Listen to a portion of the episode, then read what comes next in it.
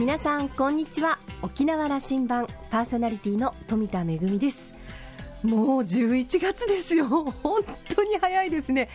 今年も残すところあと2ヶ月です。なんかあれいつの間に春になっていつの間に夏になったんだろうっていう感じなんですけれども、季節の変わり目、皆さんは体調など崩してないですか？これからですね、本当に年末にかけて忙しくなってくると思いますので、元気にお過ごしください。さあ、沖縄羅針盤、今日も5時までお届けいたします。どうぞお付き合いください。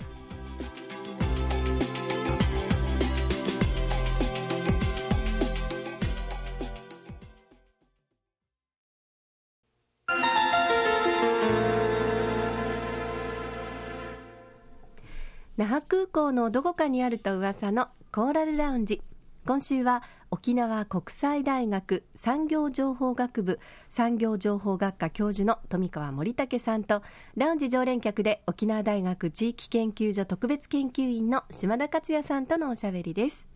富川さんは1948年生まれ、1974年明治大学大学院修士課程政治経済学研究科経済学専攻を修了後、1976年から沖縄国際大学商経学部専任講師、1985年から教授、そして2008年から2012年まで第10代の学長を務めていらっしゃいました。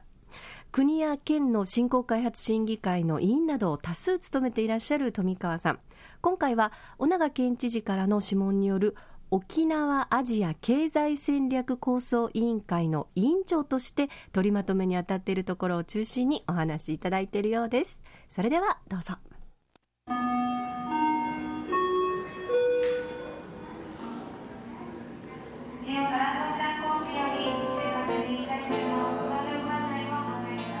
5年ぶりであります。先生はコーラルラウンジに寄っていただくのは。あ、そうですか。その時はですね、国大の学長として、まさに教育の話をしていただきましたけど、ちょっと逆に申し訳ないですね。で、本丸中の本丸、沖縄の経済の将来ビジョンを作るというところが入って、提言を9月に取りまとめて、そうですね。はい。示なさいましたね。で、5本柱で、まずこう、先生に分かりやすくと、このラジオですので、この時期に、このアジア戦略構想を県として取りまとめるという意義、これどういうふうに捉えてたらいいですか？この本体を説明する前にですね、ちょっとその沖縄とそのアジアの状況を少し話した方が理解が早いかと思います、それからお話しますけど、中国をはじめアジアの国々が相当経済的にうごめいているというのはたくさんの方がご理解していると思うんですけど、最近中国に関してはちょっと成長率が落ちましてね、それ見たことが中国経済もこれで厳しいんじゃないかという話もあるんですけど、日銀総裁のそれにしてもですよね、ファンダメンタルはそんなに変わらないし、要はですね、日本もそうでしたけど、高度成長の時代から低成長に移るという質から量から質に変わると、もうハイエンドとかハイテクの時代に入っていくということで、いつまでも高成長を求めることはできないだろうと。ただその本当に発展するためにはもちろんいくつか課題ありますけどね、そんなに全部根底から崩れるということはないだろうと。でその後を追ってる ASEAN とかですね、いろんな国々がありまして、ミャンマーに至るまでずっと重層的につながってるんですよ。これ専門用語で雁行形態って言うんです。雁というのは飛ぶ鳥の狩りのこと、雁。これが幾重にも重なって、先頭に飛ぶ雁がいて、そうですね、幾重にも重なって、放物線が幾重にも重なっているのが、鳥に例えると鳥が飛んで見えるということで雁行形態という赤松教授という方がつけたんですが、これは一国ではなくて全部重層的にごめいていくという仕組みになります。ですから中国若干ずれても ASEAN、インドネシアといろんな国がありますから、果てはミャンマーに至るまでアジアの経済はですね、大体あと30年40年大丈夫だと、でアジア開発銀行というところの予測によると、現在 29% 世界に占める GDP アジアですが、これ2050年には 50% 超すだろうという予測があるわけですよ。ですから、ここ当分アジアが相当うごめくと。で大前提ですよね。そうですね。翻って日本経済見たときに、失われた20年、そして2008年頃からですね、日本は人口減少に突入しています。ということは、これから企業が発展するためには外に出ていくと輸出ドライブがかかってくるわけですよ。でちょうど真ん中に沖縄がありましてね。で以前はその計画に盛り込んだとき、20世紀ビジョンに盛り込んだときも、これは沖縄のその単なる願望じゃないかという揶揄もされたんですけど、実際に最近沖縄の発展可能性が相当埋めてますよね。ご承知のように外資が基地跡地等々にたくさん入ってくる。基地跡地だけじゃなくて平和通りの後ろにも大きな国際レベルの外資が入ってくると、ホテル、それからイオンも、国内のイオンモールもライカも出てくると。で果ては国内のその九州の銀行が沖縄にも入ってくると。で USJ も北部に多分立地するだろうと。なぜ沖縄かということが一番ピントなんですよ、ポイントなんですよ。そこは今先生おっしゃるとおり、一般市民感覚でもこれだけの外国人観光客がもう街を歩けば、そっちの方が多いんじゃないかというぐらいの感じを、もう肌感覚としてこれもうアジア人がこれだけ来てると、はい、そういうことですよね、はい。なぜ沖縄かというときにね、特に外資は世界中にあるビジネスチャンスを全部吟味して一番儲かるところです。しかも資本短期監修で、それが沖縄ということはですね、平たく言えば沖縄儲かるんですよ。人が来てる。外国の観光客なんかここ3年で3倍増えましたね。30万台か100約198万人。なぜこうなるかということは、やっぱり我々が言ってるところのアジアの共闘法も、優しく言えばアジアのブリッジ、架け橋という意味ですけど、アジアのジャンプ台としてきてる。で USJ にしてもホテルにしても国内とかだけに期待してるんではなくて、アジアからの観光客に期待してるわけですよ。でそれができるのが鹿児島でもなく、札幌でもなく、東京でもなく、沖縄だということがあるわけです。で加えて最近注目したいのは、これソフトパワーと呼んでるんですが、沖縄の風土文化歴史によって人を引きつける魅力があって、沖縄は人を引きつけてるわけですよ。例えばハイアット考えたときにね、普通はビーチサイドに行きますよね、高級ホテルはね。なんで平和通りの真後ろに桜坂の中にできたと、これは私個人的に興味あったんですけど、びっくりしましたよね。実際この前たまたま知り合いと昼食取ったら、窓から綺麗な景色だけど昔の桜坂の風景があるんですよ。トタン屋根のがあって、なんとか食堂とか言って、トタンの上にはですね、台風よけのなんていうかな、その袋の砂集めたのを置いてるとか、うちの嵐風景があるわけです。ミスマッチかなと思ったけどこれ外国人がいや、いいんじゃないのって言われたんですよ。つまり文化に惹かれてくる。例えばアジアに行くと夜はバザールとかありますよ、はい。で夜ほっちき歩いても多分 100% 近いくらい大丈夫、とアジアで夜ほっつき歩くと大変なことになるから。でそういう安全安心とか、またこうやって健康長寿とか、それから環境も少し侵食されているとはいえ、沖縄の自然が残されているということで、そういう人を引きつける魅力が最近経済では非常に大きな意味を持ってきているんです。でそれがソフトパワーで、そういう意味でこれ沖縄すごいということに尽きるんですよ。先生ね、これ20年前から実はこの論議は我々ずっとしてたじゃないですか、このアジアのハブの機能をいつか沖縄が果たせるんじゃないか、20年前だとね、まだ、議論の範囲を超えなかったと、ただ同じ議論ではあるんですけどもね、いよいよここへ来て実感が出てきたと。その通りですね。そんな意識ですよね、そうです。頃は計画で、これって手前目線の計画じゃないのとか、いろいろ講演行っても揶揄されたんですけど、これ実際にマーケットを見てみて、もう立地が始まってうごめいてきて現実化してるわけです。それが一番大きな強みで、だから景気もいいし国内に銀行も入ってくるということになってるんです。さっきお話をなさった那覇の桜坂の中に作った世界ブランドのハイアットリージェンシー、はい、あそこの経営陣たちは沖縄の成長の可能性をものすごく評価していて、で街の中に作ること、これがいいんだというし、そうですよね。でそしてもう我々が出てきたということは、世界中のブランドが沖縄に進出できますよと、その通りです。なんていうかちょっと上から目線ではありましたが、我々が来たんだからとこれきっと合ってるかもしれませんね。いやこれはね、むしろ沖縄の地元の方々がなかなか理解されてなくて、我々は前から申し上げてるんだけど、そういう現実が来てるし、最近やっと沖縄ってこんなにすごいのっていう意識がかなり浸透してきているわけですよ。だからそれを前提に話を戻しますと、沖縄県のアジア経済戦略構想というのを練ったわけです。端的に言うとですね、これだけスピードスケールがどんどん拡大している中で、もちろん21世紀ビジョン実施計画という形で県もちゃんと対応を取ってるわけですけど、こぼれる部分があるんですよ、スピードが速くて。例えばクルーズ船ね、一気に3隻来るともうタクシーバスが手配できないと。それでも申し訳ないけどお断りしますという、お客さん千客万来の中でお客さんお断りするような状況が来てるわけですよ。それはもったいない話だから、ちゃんと対応できるように、漏れてる部分とかそういうの補強補完して、新たにもっともっと強化すべきところを強化していこうというのがこの沖縄県アジア経済戦略構想の目的なんです。で、基本的にはですね、5つの重点政策で、これは例えば国際競争力のあるの物流拠点、特に今航空貨物ハブが非常に盛況を呈していまして、そのこれからも展開できるという話があります。これは分かりやすくこの10年伝わってきているのは、その夜中になると、そうです、那覇空港に全日空機が日本とアジアを結ぶ航空貨物ハブの拠点を置いたということになっている、はいはい、これの発展系ですよね。そうです。これまた朝一番にアジアに持っていく、つまりこれリードタイムというのは時間が短い、鮮度の高いのも対応できると。で、そういうことをこれから今どんどん動いていますが、これがもっと補強していくと。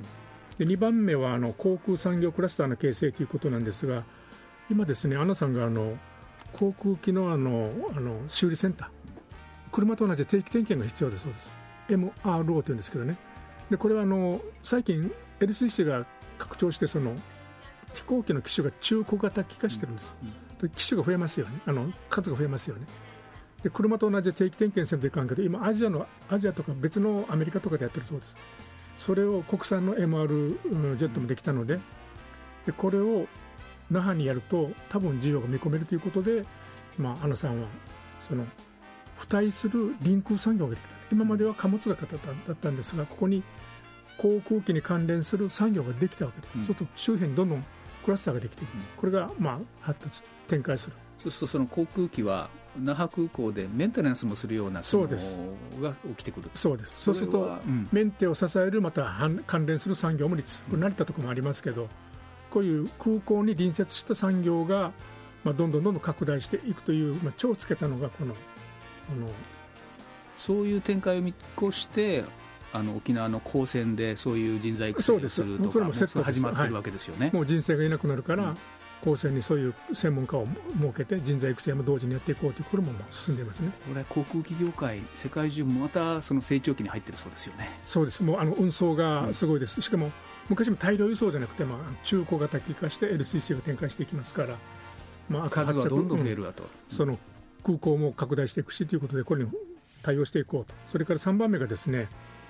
当然ながらその世界を魅了する国際観光地の発展ということで、今でも好調なんですが、特にさっき話した富裕層、そういうことも含めてそのアジアに観光客をどんどん持ってて、文字通り世界水準のその観光地にすることによって、観光産業、沖縄のリーディング産業である観光産業をさらに補強していくと。世界水準の観光リゾートへのトライだというふうなことの命題がついてますね。はいはいはい。今までも沖縄ずっと観光立県だったわけですが、さらにグレードを上げると、世界レベルに持っていって、もちろん修学旅行も大歓迎ですけど、この観光産業というのはバリエーションというか広がりが大事なんですよ。だからそこでその高所得者層は高所得者層の階層に対応するようなそのホテルとかそういう整備をしていく。で、一般の観光ももちろん修学旅行も含めていくと。で、そのハワイなんかもそうですよね。いろんなバージョンがあるわけです。沖縄は修学旅行もその高所得者層も同じホテルに同居するというちょっと問題があったもんですから、やっぱりもっと高度化していこうと。で、環境整備もしていこうと。特に Wi-Fi などももう必需品ですけど、ある場所に来ると入らないという、そういうことないように、もうオール沖縄オール Wi-Fi で無料にしていこうというのが一つの方針です、そのして世界水準の観光リゾートって、これ高付加価値型、地元からすればですよ、はい、そこで働く人たちもより、いい給料でこの産業に従事していくことができると、こういう循環にもなっていくんですよね。当然そうです。観光が重層化していって、展示場も作りますけど、重層化していってグレードが上がってくると、当然従業員もですね、ハイスキル求められるわけですが、従業員も就職すると人生設計ができてくるわけです、いつまでもその不安定な雇用じゃなくて、そこに就職すると先も展望できて、自分もその人生展開できるという予測がつくとですね、たくさん雇用が来ます。今そういう時代だと思います。こと観光に関しては、日本国内で沖縄は先陣を切っていると、先進地の、自負もあるじゃないですか。なので次の領域に入っていきたいですね。次のステップ、今までも観光、沖縄の地方産業でもっともっとグレードの高い観光に伸ばしていくというのがこの3番目の重点政策です。で、4番目がですね、まあ、IT 関係ですね、アジアのスマートハブ、国際情報通信スマートハブの形成ということで、まあ、光ファイバーがあるんですが、これ東京から香港とかアジアに行ってるわけですが、これをですね沖縄に引き上げる、大容量の発信が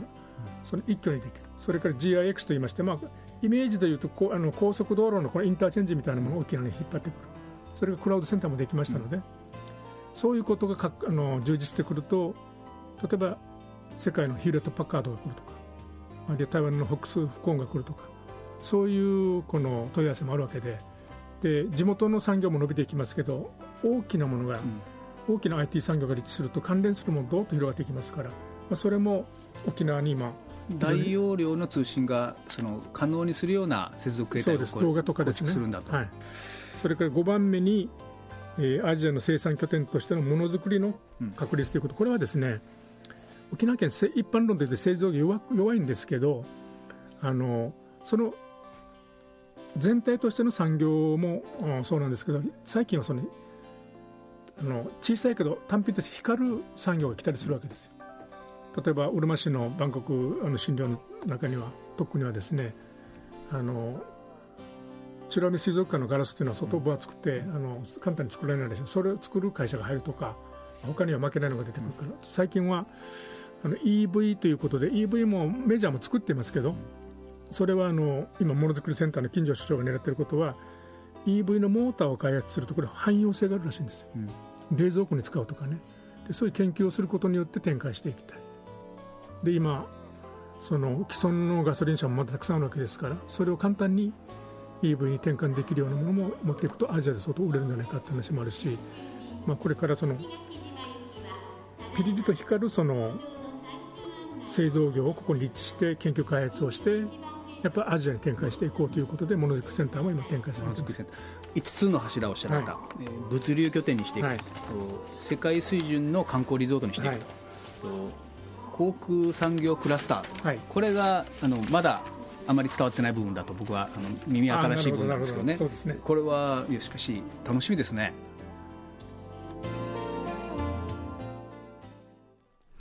いろんなお話が出てきましたけれども、どれもワクワクするような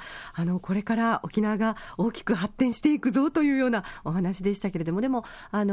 最初に出てきたその観光のお話であったり、それからものづくりのお話もそうなんですけれども、それぞれに共通しているのが、まあ世界水準、であること、グレードを上げるということ、それからアジアの架け橋になるということですね。かつて琉球王国時代に本当にアジアをですね、交易船に乗ってあちこちに駆け回っていた琉球の民、新しい時代のアジアの架け橋となってみたいものですね。沖縄アジア経済戦略構想、沖縄の今後50年を占うような重要なテーマがたくさん詰まっています。注目したいと思います。今週はこのあたりにいたしまして、続きのお話はまた来週お届けいたします。今週のコーラルラウンジは沖縄国際大学産業情報学部産業情報学科教授の富川盛武さんと、ラウンジ常連客島田克也さんとのおしゃべりでした。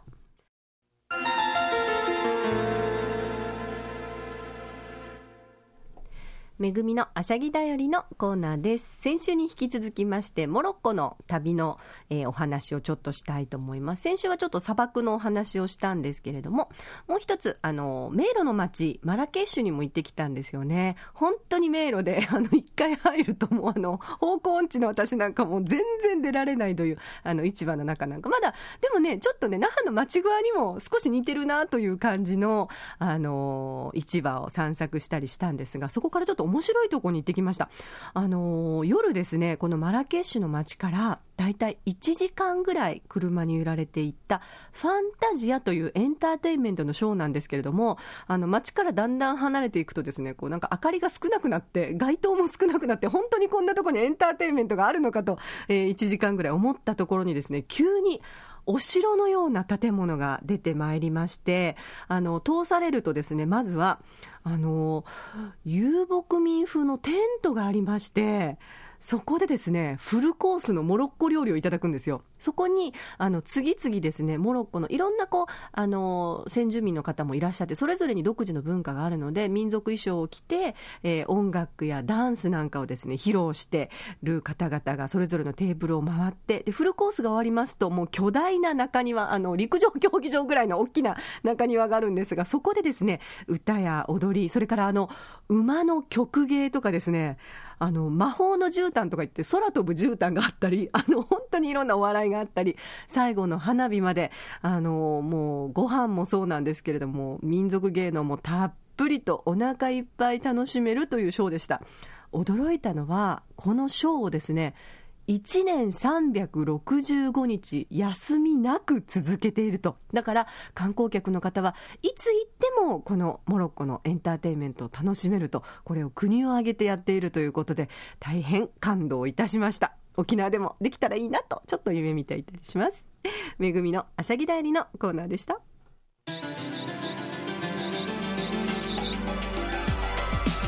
沖縄羅針盤のこれまでの放送はポッドキャストでいつでもお楽しみいただけます。ラジオ沖縄もしくは沖縄羅針盤と検索して、ホームページからポッドキャストでお聞きください。それから私富田やコーラルラウンジ常連の島田さんのブログやフェイスブックでも情報発信中ですので、お時間のある時にぜひこちらもチェックしてみてください。沖縄羅針盤、今週も最後までお付き合いいただきましてありがとうございました。そろそろお別れのお時間です。パーソナリティは富田恵でした。それではまた来週。